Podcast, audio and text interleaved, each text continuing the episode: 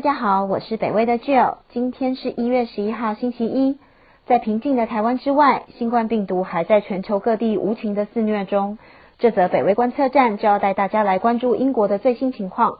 英国确诊人数破三百万，配送疫苗成当务之急。由北威研究员曾一凡所撰写。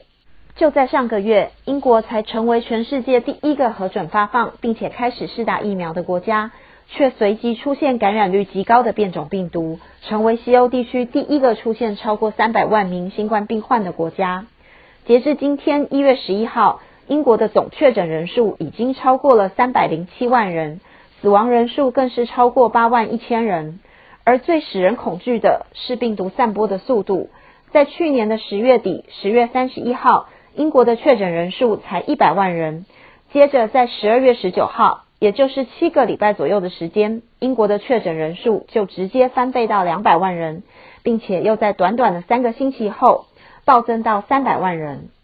这一波因为变种病毒所引起的大感染，让首相强生宣布三度锁国，并且下令加快疫苗的发放与施打，希望将已然失控的疫情压下。这个情况让面对脱欧困境的英国陷入了更大的财务困境。原本就已经大受打击的零售、餐饮业再次被迫关闭，而英国政府则必须一边加快疫苗施打的速度，一边着手处理前所未见的庞大债务危机。强生曾誓言将要在今年二月中以前发放一千五百万剂的疫苗，并称每个英国居民住所的十英里内都会有疫苗施打中心。而如今，距离二月中只剩下五个礼拜的时间。而实际发放施打的疫苗却还只有大约一百五十万剂，只达到原目标一千五百万剂的区区十分之一。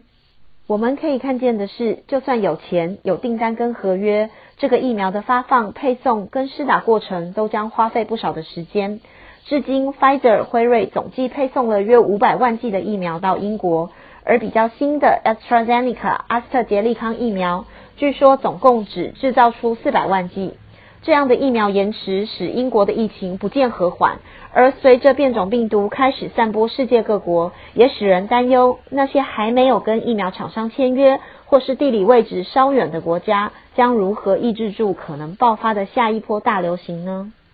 这则北威观测站就到这里，谢谢您的收听，也欢迎观看我们北威研究室有关病毒分析的相关影片，多一番了解就多一份保护。也请大家继续分享、订阅北威频道，谢谢，拜拜。